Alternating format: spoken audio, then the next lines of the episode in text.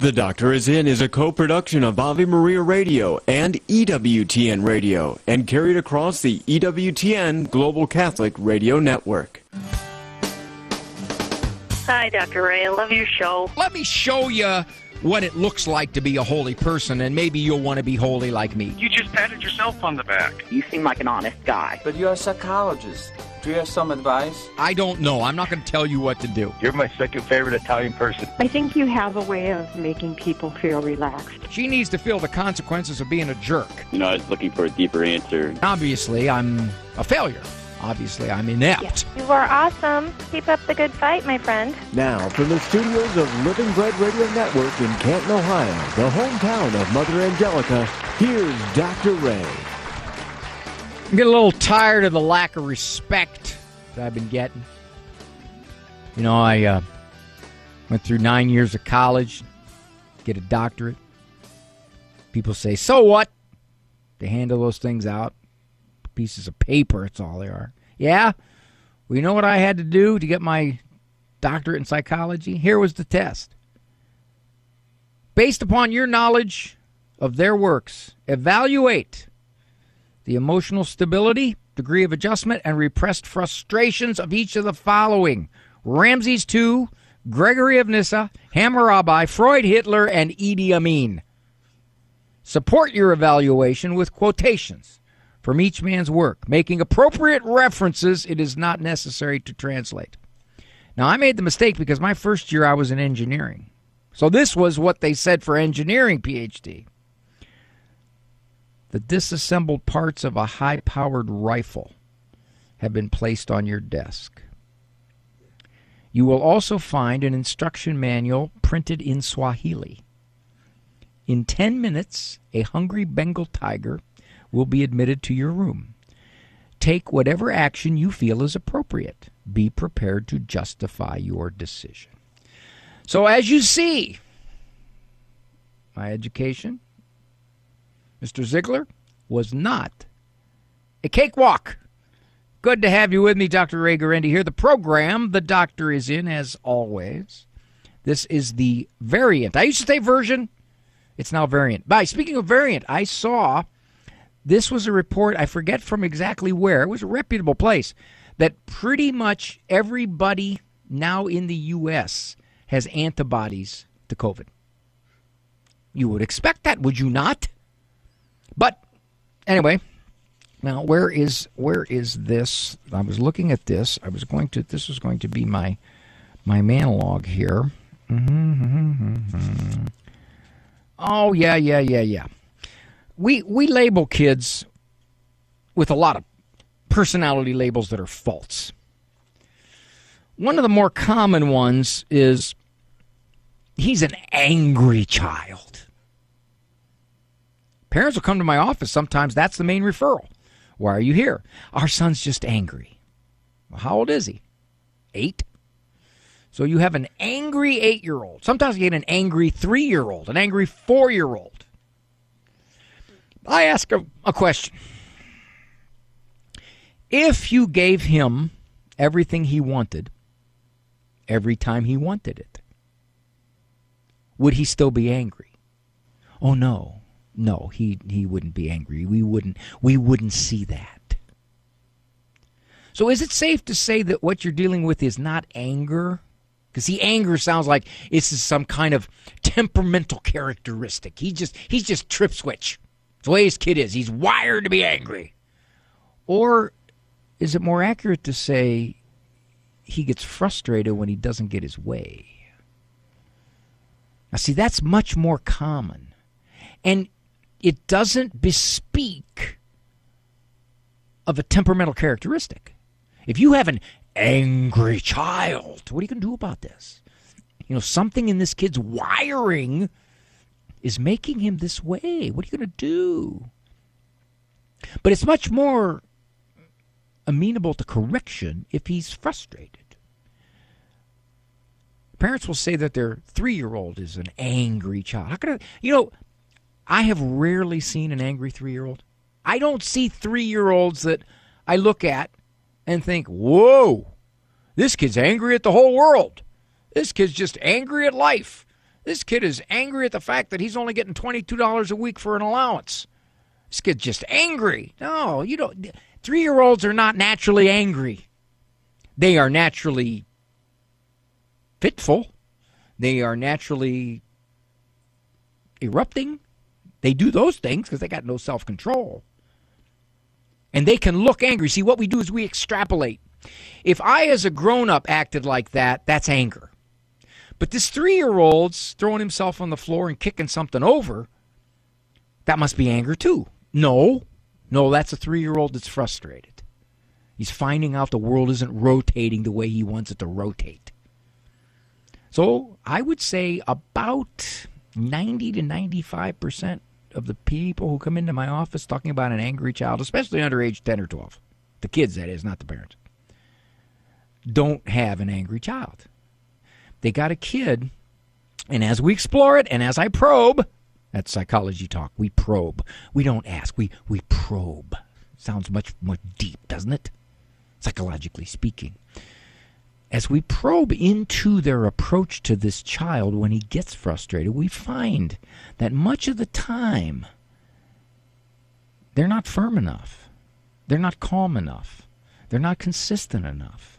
And so what happens is he knows if he pushes harder, he gets what he wants, or at least he can create enough chaos to get what he wants sometimes.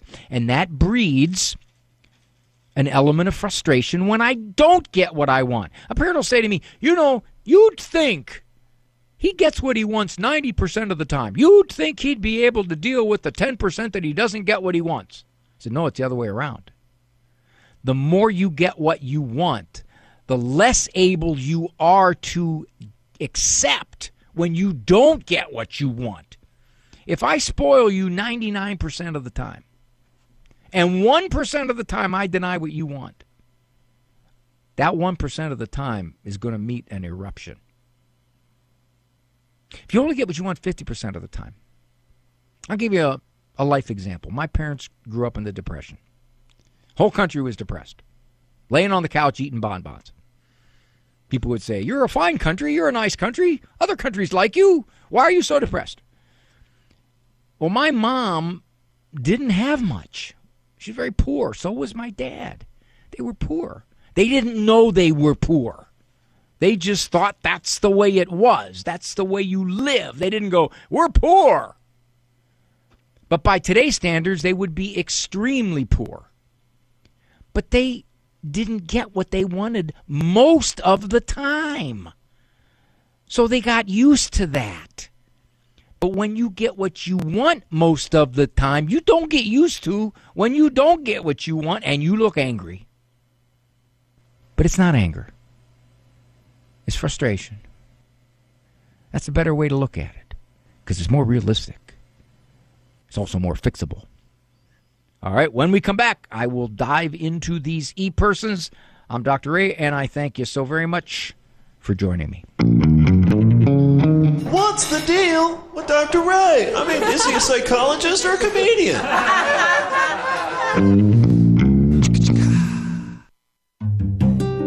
He is only one of four popes honored as the Great. Matthew Bunson and the Doctors of the Church. St. Leo I was pope at a time when Roman civilization was being overrun by barbarian armies. He stood as a light in the darkness and even saved the city of Rome from destruction by Attila and the Huns. Leo died in 461. For more about the Doctors of the Church, visit doctorsofthechurch.com. Brought to you by the nonprofit Seton Home Study. Hi, everybody. Dr. Ray Guarendi here. You thinking about homeschooling? Seton Homeschooling, 40 years of experience, 17,000 current students, pre K through high school. They provide the books, the lesson plans, the counselors, the grading services, the tests. That's right, pretty much everything. My wife and I use Seton. Some of our children. Tell you this two of them got perfect ACT scores in verbal. And overall, the Seton students scored more than 100 points above average on the SAT over 30% higher on English and reading on the ACT. It's a rigorous program. You want to give the very best to your kids? Trust me on this one. Go with Seton. It is a beautifully rigorous academic program. Go to setonhome.org. That is setonhome.org. Underwritten in part by the following nonprofit. Do you have an insurance plan that pays for everything, even things you don't believe in? There are options. You can join Solidarity Health Share, a faith based health sharing community. Plus, Solidarity HealthShare can save you money with prices starting as low as $384 a month for families. Call to see how much you can save. 844 398 9399. That's 844 398 9399.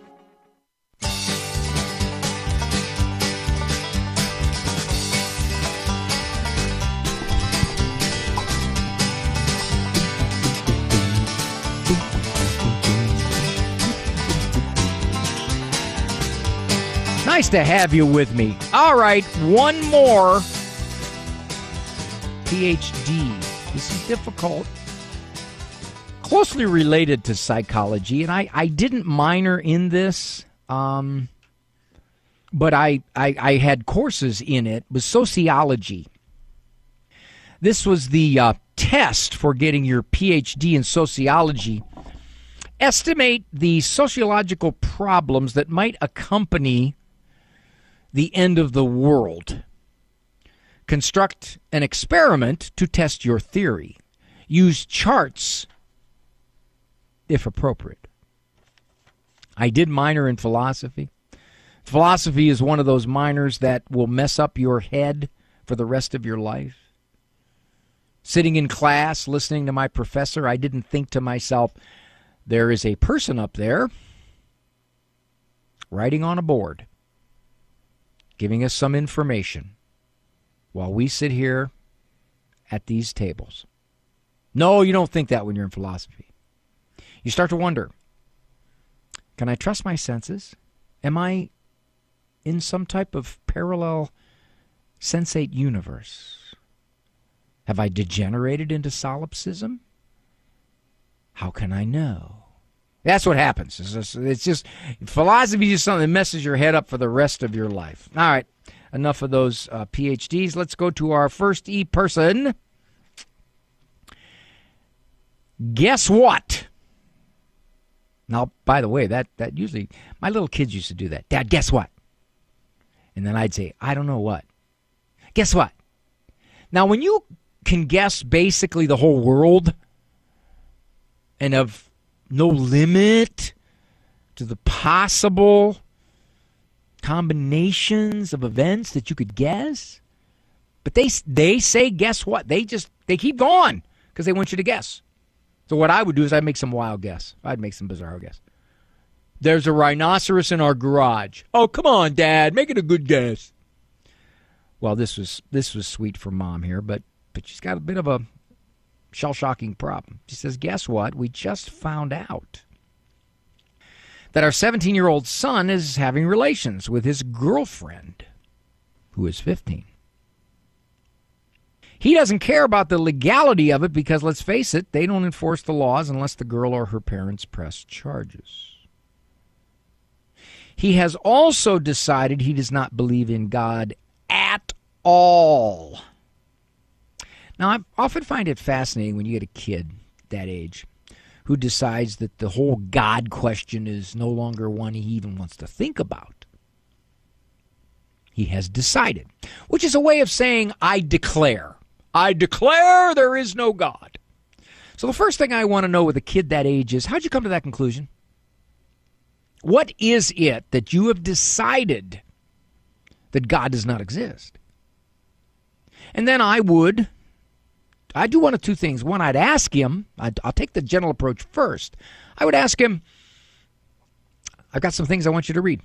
And there's some easy books, The Case for Christ, The Case for Faith, all kinds of all kinds of easy to read, nice defenses that make a make a pretty good case that God does exist and that Jesus is God. And if Jesus is God, that's really I think, the most potent evidence that God exists, because Jesus was a historical individual that you can look at and decide who is he.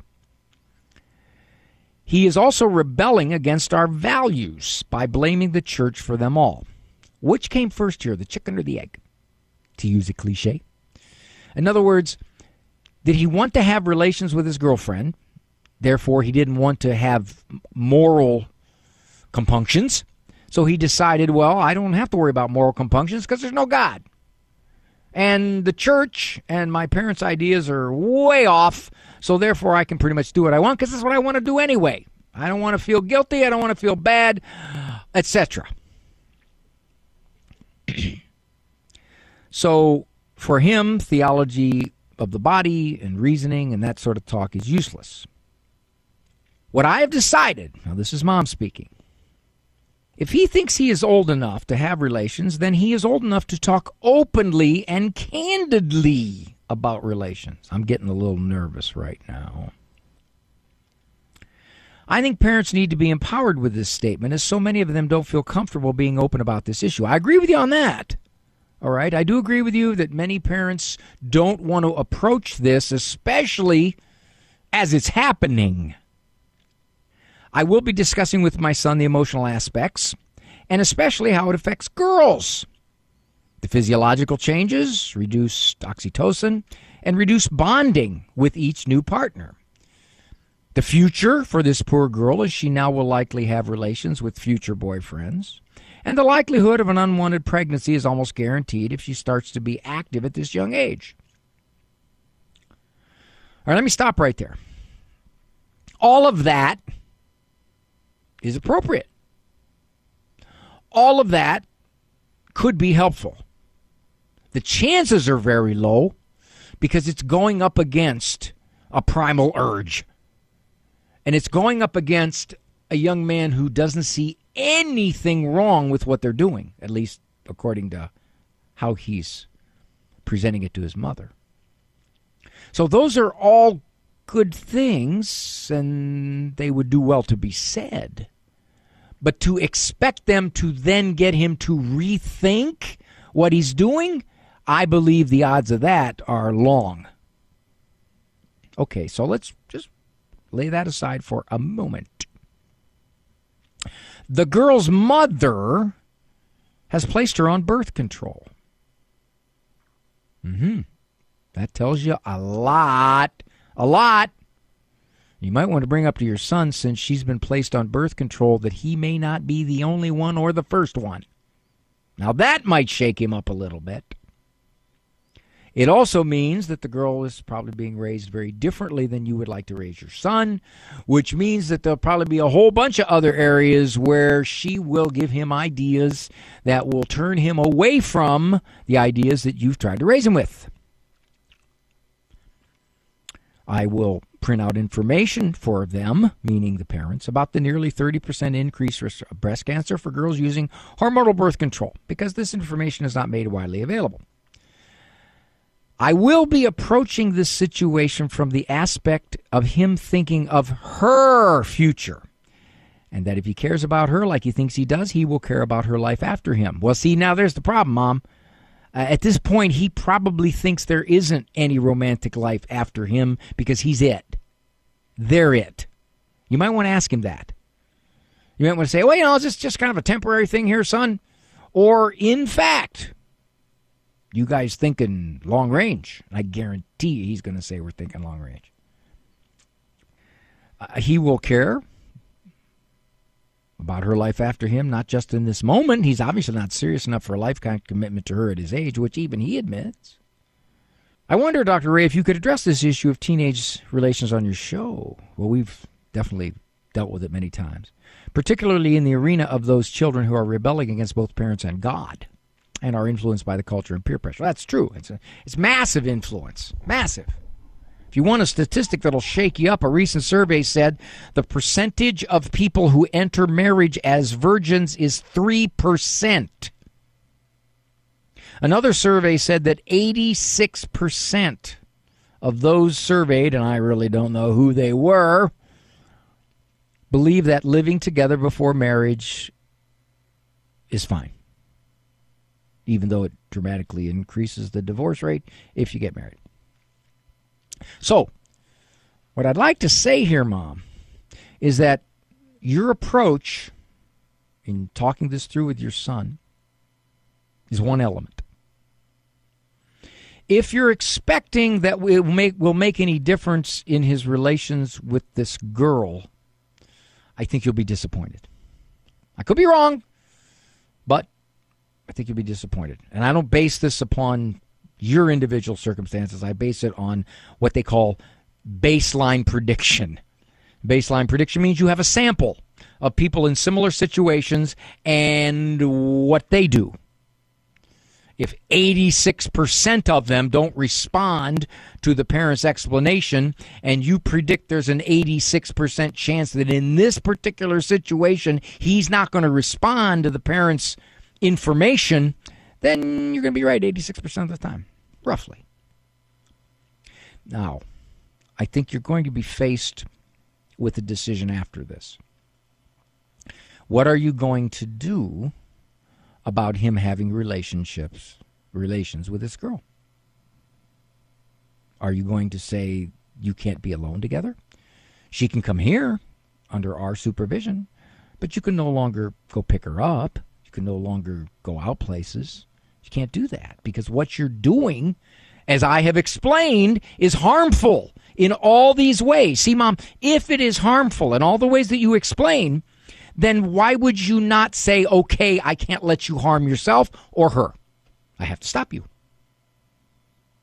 Because, and this relates to something I've talked about frequently, we as parents are becoming more and more afraid. We're afraid of our child's reactions when we stop them from doing self defeating, destructive behavior. The other thing I would do is I would definitely meet with her mother or her parents and say, This has come to my attention that this is happening. How would you like to approach this? Now, again, you might say, Well, I, well, I don't want to open up that can of worms.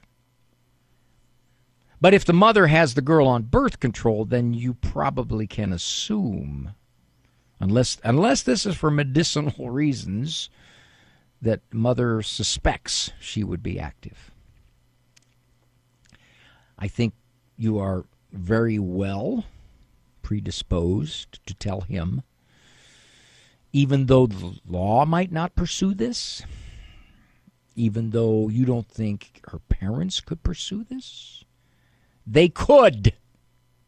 So, therefore, I'm not going to allow you to do something that is illegal and can get you in serious trouble. I had a friend whose son spent time in jail because he had relations with a 15 year old.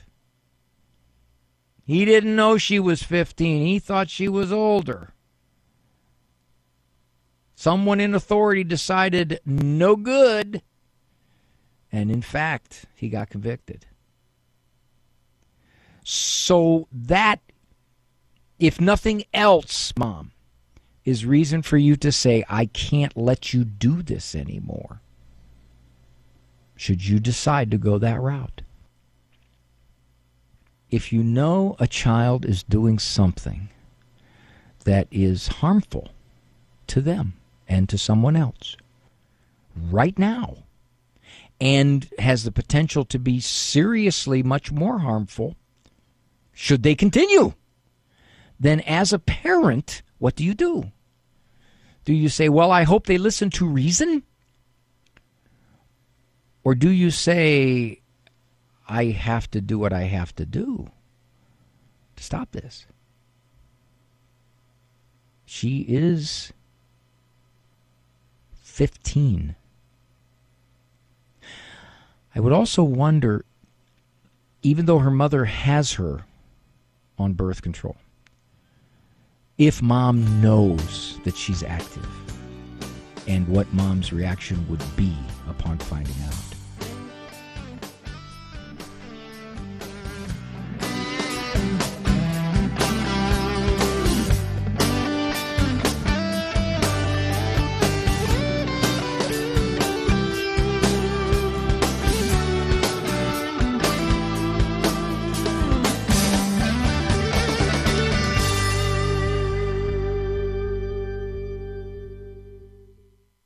Why does the Catholic Church value virginity?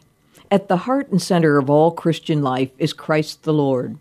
The Catechism tells us that our bond with Christ takes precedence over all bonds, familial or social.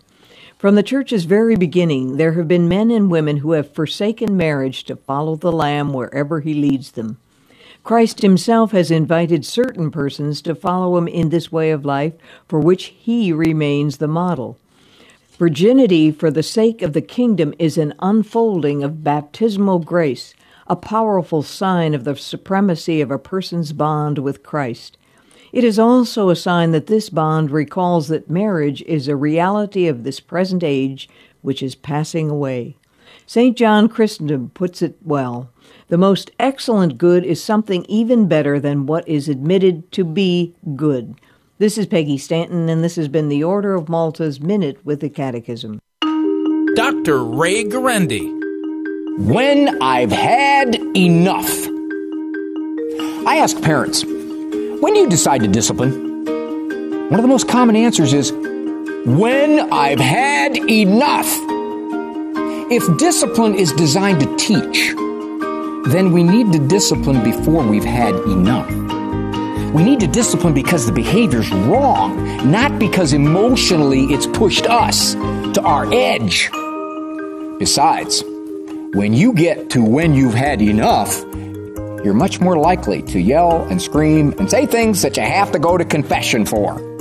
So, the suggestion is discipline out of principle, not emotion. Principle means because it needs discipline, and I'm going to do it when I'm calm. Emotion means I'm going to be moved to do it just because I'm mad.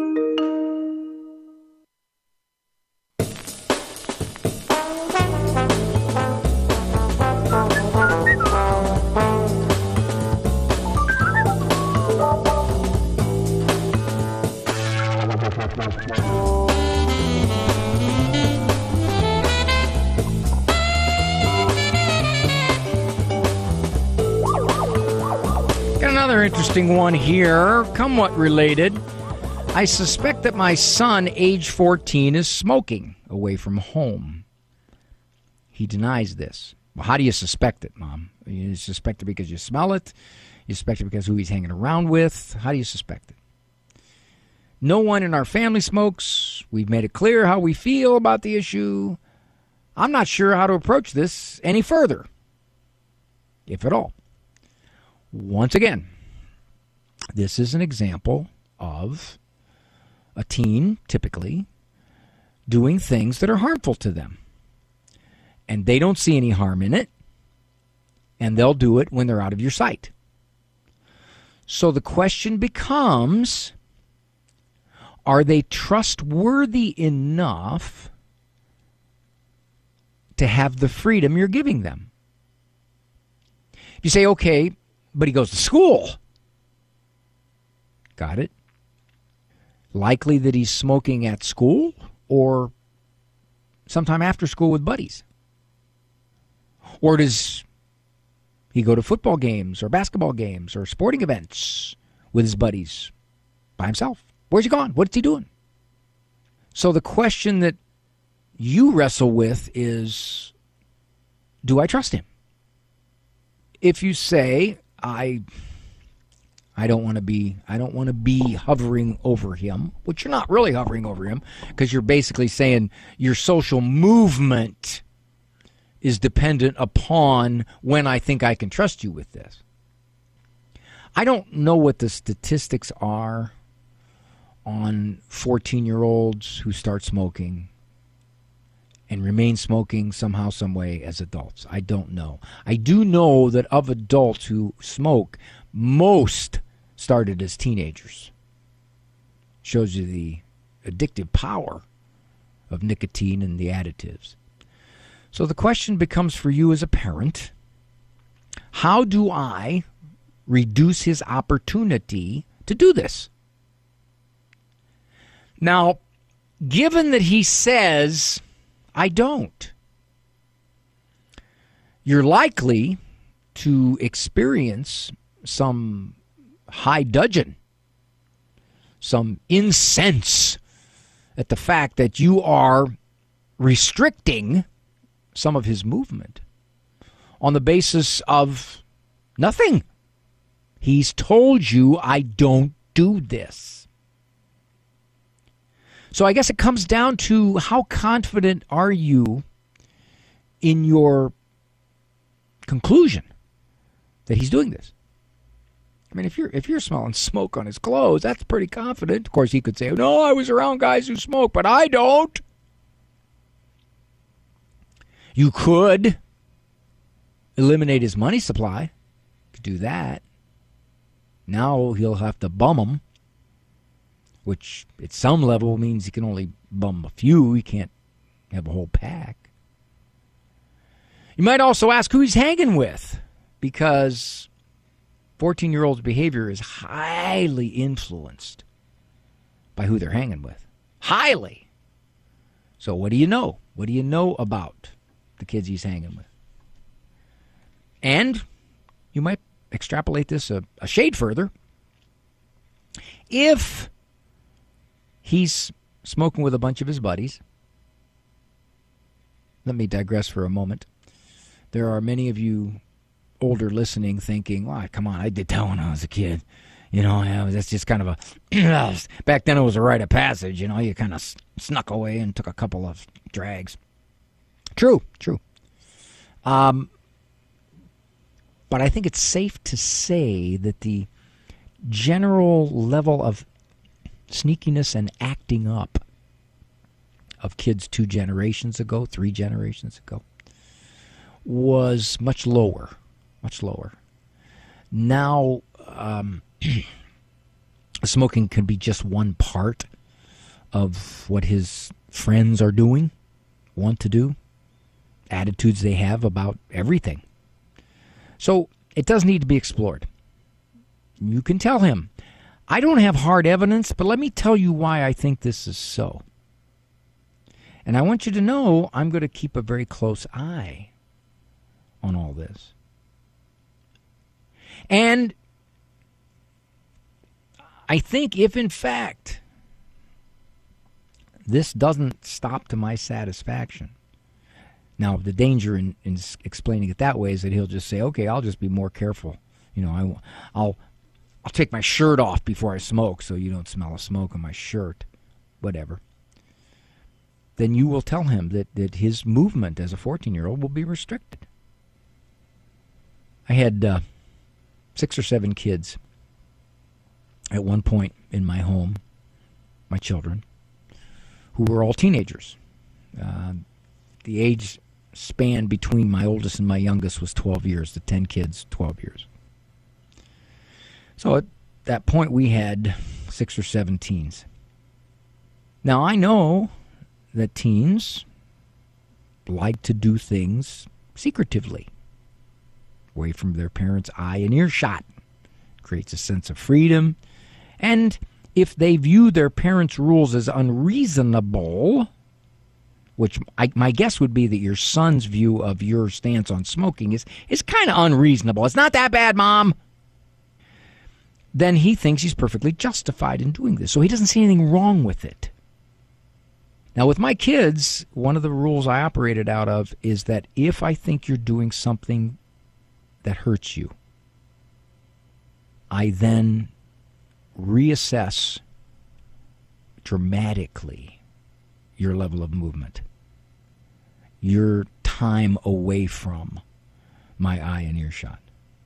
I have to. Your freedom depends upon your trustworthiness, it does not depend upon your age. It does not depend upon group freedom. Now, do I brace myself for the sense that they're being grossly treated unfairly? Yeah. I, I can't expect them to say, Well, Father, I know you're doing just this for my welfare, and since I can't control myself, I'm so happy that I have you as a parent who can control me. Yeah, right. That may be thought 10 years down the road. So glad I had a parent who did control me, but at the moment, no. No, you have to act as a parent against what the kids want. And you have to be willing, especially in this culture. This is not a culture who thinks like you. It isn't. 60 years ago in this culture, you had many, many more people on the same parenting wavelength than now. And you did not deal with the shaping influences that are out there like now. So as a result, when you had rules, your kids didn't like them, but they didn't get resentful because they thought, how did I get stuck with this Neanderthal? But you still have to have the same strength of resolve as a parent. Thanks for joining me. This is Dr. Rick.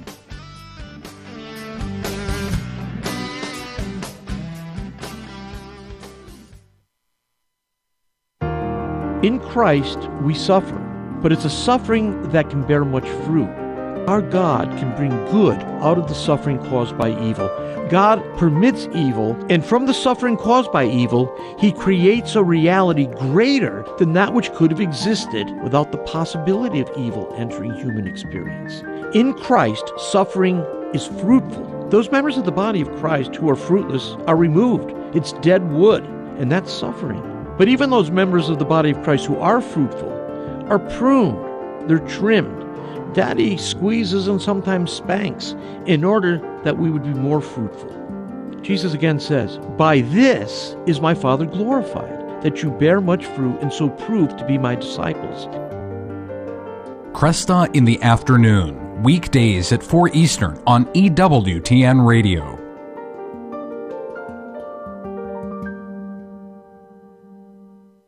Sixty on ten with Monsignor Charles Pope. The sixth commandment: You shall not commit adultery. This commandment is wide ranging in its implications. It forbids us uh, not only from committing the very act of adultery, but also other sexual sins such as fornication or premarital sex, watching pornography, and speaking lewdly. Likewise, homosexual acts and acts of masturbation are also forbidden us. And the Lord Himself even enjoins us to a purity of mind that we should not freely entertain uh, lustful thoughts. And so it's wide ranging, it's challenging, but it's in service of the great sacredness of human life which comes from sexual activity. So we thank God for this great gift of sexuality and we ask for His grace to live it with great reverence. The sixth commandment you shall not commit adultery. For more about the Ten Commandments, visit EWTNRC.com.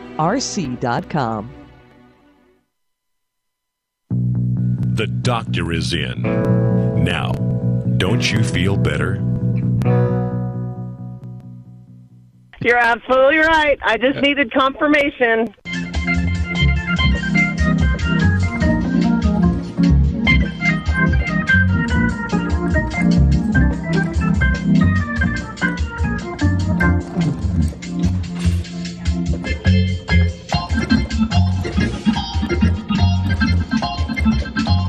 Thank you for joining me. Dr. Ray Guarendi here. This is the e-person variant of The Doctor is In. We air this typically on Mondays, although every so often we do have a Q&A on Monday. We have three sons, all, all of whom are homeschooled. They are close brothers, and they get along rather well with each other. Nine, ten, and 13. They used to go to the library to kids' events, but not so much now. Here's my question Should I be concerned that their friends, and he's got that in quotes, are each other? Now, I got to stop right there. With the onslaught of all the experts the past 50, 60 years, all telling you to look out for hidden psychological ramifications. It has made parents endlessly worry about endlessly matter, endless matters. The question is for dad, should they have friends other than their siblings? They're homeschooled, so they don't necessarily get out into the public school world or the private school world? Is this deleterious? He said, and this this confirms what I had just said. I had seen a reference to the importance of friends for teens, and so I am concerned. Now, now ponder this a second. Here are parents who homeschool their children. My guess would be that if I were to ask them, how your kids doing? Oh, they're doing fine. They're doing fine. They get along with each other. Their mood's good. We have a nice family life. They're doing fine. But you see the the unspoken, at least before now, worry. Am I missing something? When I wrote my first book, way, way back, 1907, it's titled You're a Better Parent Than You Think. And that book was written because I was in a mental health center at the time, and I was just shocked at parents coming in with all kinds of worries and concerns that were beyond what you might call typical concerns of parents. They were they were psychological concerns. What what what could I be doing psychologically wrong that I'm not aware of or that I'm deficient in? The oldest has no desire for other friends. He's close to his confirmation sponsors, a woman in her late 60s or so. He says he'll wait until he goes to Franciscan University for other friends. Okay, take him at his word. I don't really have that much desire for friends. The question is not do children need friends to be ultimately well adjusted? The question is what effect on the kids who might want some things and not get them. And even at that, that's still a vague question. So the oldest is saying, "Yeah, I really, I really, I'm fine, Dad. I'm fine." Okay, is he? Well, he seems it, but who knows? You know, I read that article that said he needs friends, and maybe he doesn't even realize he needs friends. Sometimes you got to take what the kids tell you at their word. And this, I think, confirms. We have striven to protect them from the surrounding culture. That's true. That's probably the number one reason why parents homeschool. They want to slow down the pace of the children becoming worldly. Children are going to become worldly at much earlier ages than ever before because the forces that can shape them can come into the house easily. And furthermore, many of the children that they do hang around with in various places are being socialized very differently, much more according to the pace of the world. So, folks, are, parents are saying, look, we were homeschooling them. I want to have a good relationship with them. Now, keep in mind, this is a nine and a 10 year old. These are little kids. He says they're rather good kids. They eagerly serve at the altar at daily Mass. And it's their idea.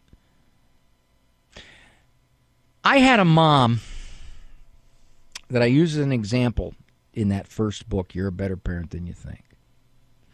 There was a chapter that I had called Is My Child Normal? I talked about how parents are hyper vigilant to the fact that their children might fall outside of an appropriate psychological range for adjustment. She had a 14 year old. She said, He's pleasant. He isn't disrespectful at all. He's helpful around the house. She was a single mom. She's helpful. He's helpful around the house. He's a joy in my life. And then she said, Am I missing something? And I asked, how's, how's that? Well, everything I've read said that adolescents can get surly and difficult and moody and the hormones are surging um, and he's not like that is it is it possible he's just stifling it So you see, when she has this sweet kid who's cooperative and pleasant, she still found a way to worry something could be wrong. My response to dad here is that you look at the picture. The picture is they like each other. We got a great family. They love their faith. Uh, their best friends are their brothers. Cool. You know, in much of human history, children did not have a wide circle of friends. And the reason for that is they didn't have group education. Not everybody went to an environment where there were 20 and 30 and 40 and 50 and 90 and 100 and 600 others their age. They didn't do that. Their predominant socialization and connection was family. But Dr. Ray, families were bigger then. Yeah, but they still weren't a class size of 26. Dad goes on. The oldest is also very much too talkative, particularly about his subject of NASA and SpaceX. He doesn't stop unless we insist. Okay, so insist. so I'm concerned about that too. Once again, this talkative kid, he's got a passion and some interest. He doesn't know when to turn it off. So the parents say, hey, you're getting carried away, son. You're interrupting. That's enough. Should these things per se be concerning? You see what I mean? So much of raising kids is that they present us with all kinds of characteristics, all kinds of habits, all kinds of perspectives, all kinds of life views, all kinds of circumstances, all kinds of decisions. And we as parents respond to them in many ways. But we don't leave it at that. We always ask, What am I missing? What a tormenting black cloud to hang over parents. I talked about that in You're a Better Parent Too. I talked about if I wanted to create a set of ideas that could torment parents, I couldn't do much better than to say, in your parenting, if you get too far off of psychological normalcy, your child is going to react and and you can't always know because it's buried down inside their little psyche and it's going to percolate. And it'll pop up six years from now. And you'll hear about it. And you'll be told this is what you did. This is what you missed. This is the way i was. This is what you didn't pick up on. Wow. I knew as a parent if i'm going to enjoy my kids I'm going to pray and make the best judgments I can make as a parent, knowing full well I can't predict the outcome much of the time. But I have to make the decision on what I, as the grown up, think is the best decision in this case, knowing full well that my kids may wildly disagree. And all I can do is stick to my guns and give them all the love and affection I can give them so that they see that their old man is not just being a tyrant dictator, but in fact, he shows them he loves them, but he also makes decisions that he believes are in their welfare. And I don't worry about unseen psychological effects my most recent book is Taught by 10. And I talked about what I learned about raising my own kids. And I said, one of the things I really learned is I don't over psychologize. And that's something that sounds weird coming from a psychologist, doesn't it? But I learned that. I learned if I'm going to enjoy my kids, if I'm going to love my kids, if I'm going to have the smoothest parenting experience, I'm not going to overanalyze and overinterpret. Weird coming from a shrink. I'm Dr. Ray. Don't touch that dial. Dr. Ray will be back.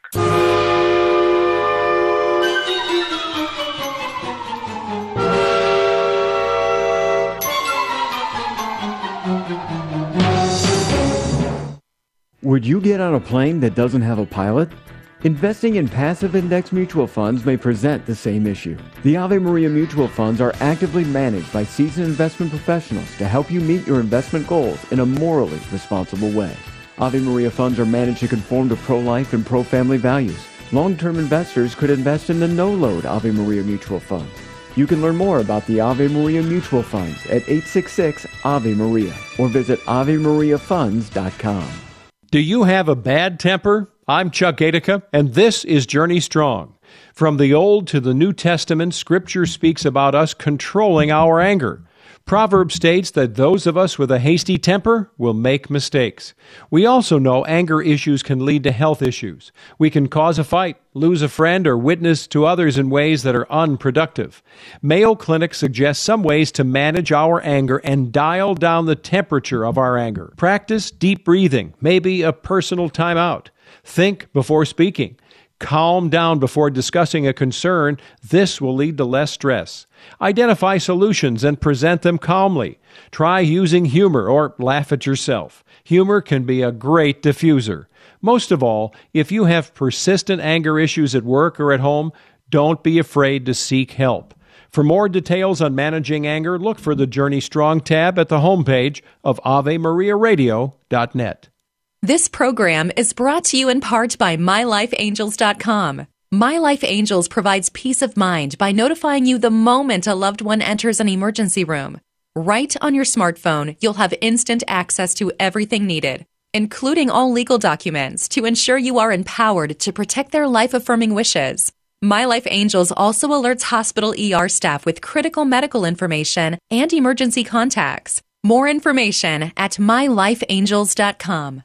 Hi, everybody. This is Dr. Ray. You are listening to a least worst of. The doctor is in. We have no best of, but this is truly one of our least worst. We did not come here as enemies. We came only with friendly intentions to talk, to ask your aid.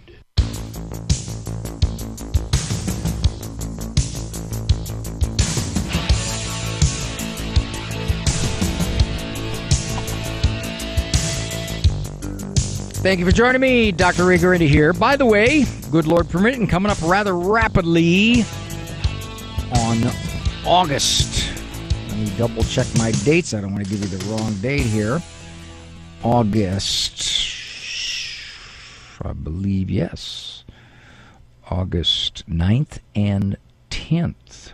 Uh, we will, good Lord permitting, be in Columbus, Dominican University.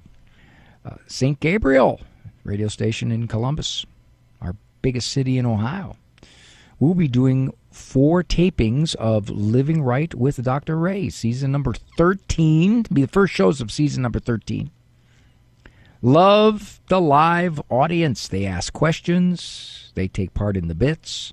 And of course, you don't have to, but you're there, and we welcome you. And you, in my opinion, adds so much energy to the show. If you wish to bring your kids, bring them. Sometimes we'll get a Catholic family comes in there with eight kids and they take up the whole row. It's tremendous. Sometimes I have fun with the kids too. So if you go to St. Gabriel Radio, that's S T GabrielRadio.com, you can sign up. They're already pushing it and they've already told me they've got a fair number of folks signing up, so that's really kind of cool. Uh, there's no limit to the number. The shows are in the evening. You can come to one, you can come to two, you can come to both nights. A lot of times, what happens is people come to the first one, which is usually around five, five thirty, somewhere in there, and they'll stay. They didn't plan on staying, but they'll stay because they had a lot of fun.